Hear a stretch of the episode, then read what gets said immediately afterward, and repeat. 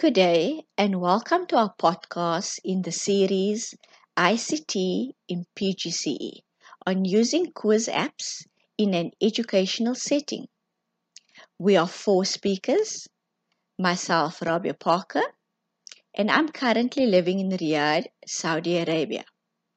I will be discussing Kahoot. Then we have Yasir Satadin from Riyadh. He will be discussing Quizizz. We then have Hamida Simons, also residing in Riyadh, discussing hot potato. And last but not least, we have Rizana Rahman. She is in Cape Town, South Africa, and she will focus on Edmodo. This podcast was produced on the 23rd of April 2021. Let's discuss, let's discuss Kahoot. Kahoot is a fun, exciting app to use in the classroom or even in virtual teaching. It is an app where individual participation from students allow competition with one another. The teacher joins with kahoot.com. The students are then provided with a quiz code or link to join the Kahoot. Once the students have joined, their names will appear on the screen for the teacher to see and can get an idea of who is actively joined. Once the Kahoot starts, one question at a time is shown on the screen and the students have an option of four multiple answers to choose from. The options are color coded for them to select. The questions are also time based if they do not select their answer within the given time, they lose their mark.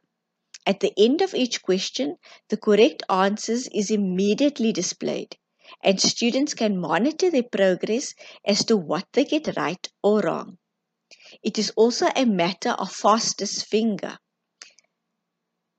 For the one who selects the first gets the more gets more points. Hence, that creates the hype and excitement in the classroom as to who selects the correct answer first. After each question, the scoreboard is shown and their points and who is in the lead. What is exciting is that positions can change all the time as students compete for top position by answering the questions correctly and in the quickest time. What is good is that students exactly know how many questions they have to complete, so they know what will follow. At the end of the quiz, there is a podium style scoreboard, and this always brings lots of excitement as I've had students wanting to take pictures of their names at the in the top positions and competing to hold on to their positions. A summary is given at the end for the teacher to monitor the results of the students and the progress they made. It is a very useful app in the classroom to keep the interaction levels up and learning at the same time. I will talk about the use of Quizizz. Quizizz can be used for many things in a teaching setting, from having a spot quiz in class to setting up one for homework. Similarly to Kahoot, you can play a live game as well. The reason I like to use Quizizz in my classroom is because it is easy to set up. You have the option to search a quiz on any topic. You could edit it by changing it to your preference or even create an entirely new quiz on revision, which is also quick and easy to do. It allows you to easily monitor students' performance and gives you a detailed analysis on students' results. I will be speaking about Hot Potato.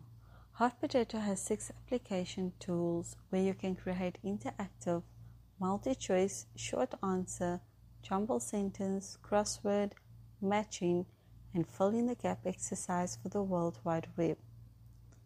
In the J-Quiz, you can create text entry quizzes where the learner can insert the answers rather selecting it from a list. This quiz has four options such as multiple choice, short answer, hybrid, and multi-select for each question. The tool also allows incorporation of the hint button that displays each letter of the answer every time you click on it. Your score will decrease every time the hint button is clicked until you reach the correct answer. When filling in your questions, you need to provide feedback for each answer, which can be time consuming. Another disadvantage is where you can't preview your questions, you have to attempt the questions to see if there are any mistakes. This tool is useful as you can create many different types of questions and can attract students' attention. This was my first time using the app and I found it complicated at the beginning, but as I played around with it, it became easier to use. It is user friendly. You can get quick and immediate feedback for every single question. I found it interesting and useful as you can insert sound and videos to the program by embedding media players on a web page. You can also use it for a reading activity where you can insert a reading text. This is helpful to me as it is an interesting app to use, especially if you are teaching English as a second language where we use reading and listening exercises. Edmodo is a quick method to use in any learning environment to check for understanding. Quizzes are easy to set up and they can be used again. I enjoy using the closed group setup where you can lock the group once all your students have entered and no other students may enter. In this way, it is easy to monitor with many apps, there are always pros and cons. My experience using Edmodo is that it is a safe, collaborative platform for both students and teachers. I particularly like the tools available on the platform where you can schedule your quizzes and add reminders to send to your students. After a quiz has been completed, grading is done immediately, and the teacher has the option to give each student individualized feedback. Immediate grading is helpful and helps with my time management.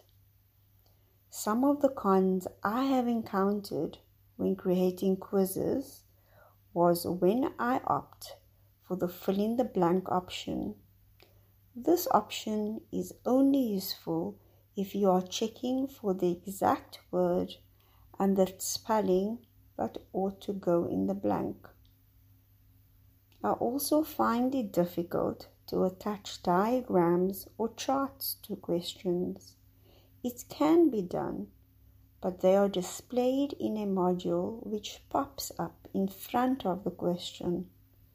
This causes many confusion amongst the students. Overall, Edmodo is a good online platform in any learning environment as it provides great tools for educators, instructors, or facilitators who need one space to collaborate with their students.